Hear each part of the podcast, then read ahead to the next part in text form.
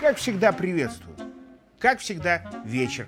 Как всегда, новости. И, и вот в этом месте нашей с вами традиционной международной рубрики «Лавров за гранью» я, Лавров же, традиционно же, ну то есть как черным по белому, как обычно, как привычно и, как всегда, проговаривал первую тему нашего разговора. Ту, что э, задавала стиль всему остальному. А сегодня чувствую, что нет. Надо, чтобы было по-другому. Чтобы было как-то не так. Потому что, с одной стороны, на дворе вроде не август месяц, пока еще, а с другой – новости, которые прямо сейчас в мировой повестке вот из разряда «как-то не так» и «что-то не то». Почти все уже и почти сплошь. То есть нет, нормальные в мире остались. Еще. В смысле даже новости – но в международном медийном пространстве обсуждают только какие-то не такие, причем из них можно было бы целый новостной выпуск собрать. Ну, по стандартной новостной схеме. Политика, затем экономика, социалка, а потом криминал, культура и спорт. И это я еще про погоду ничего не говорил. Даже. Не говорю и не буду. А вот мы с вами в сегодняшнем выпуске «Лавров за гранью» про что-то не то давайте и поговорим. Причем прямо сейчас уже и начнем. А? Разве что прервемся, чтобы я сказал лишь подпишитесь на канал, нажмите на колокол, поставьте лайк. И вот это не как-то не так, а очень даже хорошо. Будет. А начнем теперь, прямо сейчас – с центральной политической новости планеты, с той, что без всякого сомнения тревожит весь ихний мир. А вернее, лучшую и меньшую половину лучшей и меньшей половины человечества, истинных хозяев райского садика, садовника и главы евродипломатии по совместительству Жозепа не нашего Барреля. Ну, то есть с новости, которая вроде всегда трясла американскую золотого миллиарда треть, но как-то по недоразумению, вроде, пока еще не всю. И нет, главная политическая новость планеты вовсе не превращение секретариата ООН, а порой и части Совбеза, в сервильную, ну то есть чего изволите, структуру Запада и его внутренний чатик. Что обсудить стоило бы.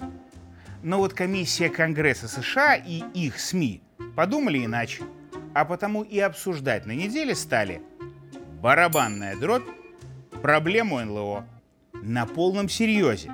В США в парламенте серьезные гражданские и еще более серьезные военные говорили не про негуманность поставок кассетных бомб, а про то, что межгалактические летающие соусники выглядят как сферические объекты и объекты в форме конфеты тик-так.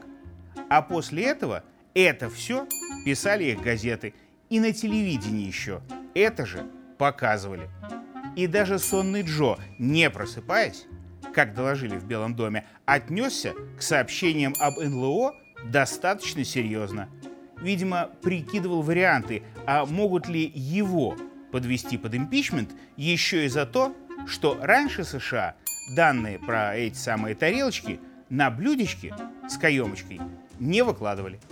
И да, если вам вдруг не кажется, что эту тему внесли в американскую медиаповестку, чтобы отвлечь от возможности реального импичмента Байдена, то это вы, похоже, как раз инопланетянин.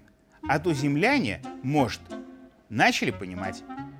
И вот на фоне такой политической повестки разве могли быть нормальными новости их экономики? Ну вот они нормальными и не были.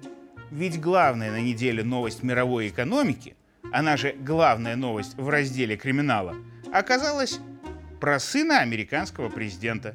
Тут суд над Хантером Байденом, который по предварительной договоренности должен был блудного и блудливого сына главы штатов понять, простить и отпустить, вдруг взял и неожиданно призадумался в последний миг. И сделка по которой младшенький признавал себя наркоманом и хозяином незаконного ствола. в обмен на то, что про все другие его грехи забудут, сорвалась. А Хантер, в свою очередь, возьми и заяви, ах так, раз вы все еще хотите довести до конца, дела о взятках, какие моему папеньке через меня давали, про коррупцию в Белом доме и про уклонение от налогов на миллионы, то я скажу, что я не наркоман и оружия незаконного не имел. И это при том, что и то, и другое, и много чего еще, все, и даже не судьи, уже видели сами. И вот если после такого американский суд, самый американский суд в мире, пойдет на попятную и согласится с Хантером, а не со своими глазами и мозгами, то это будет неудивительно. Но явно для них прискорбно. А еще прискорбнее это будет для американских налоговиков, которые ранее гордились, что могут посадить любого, и даже гангстера Аль Капоне.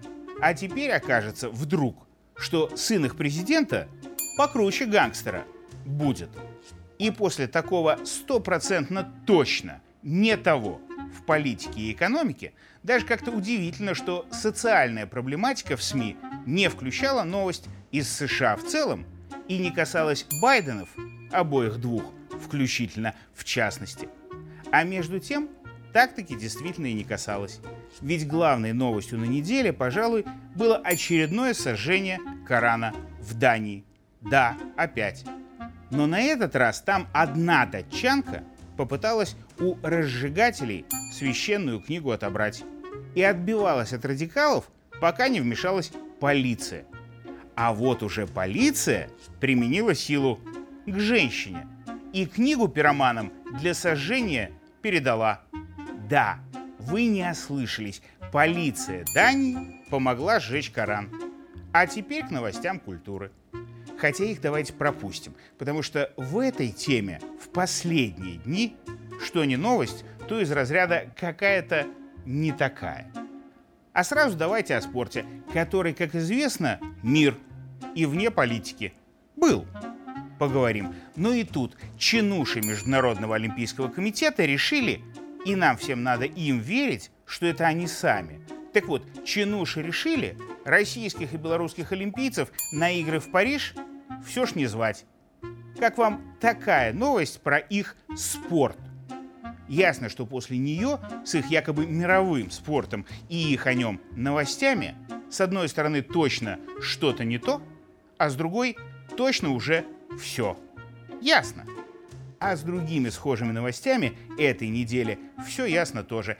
А все потому, что новости перестали реальность отражать, а стали ее формировать в угоду отдельным игрокам, которые играются теми, кто поменьше – но иногда даже целыми странами.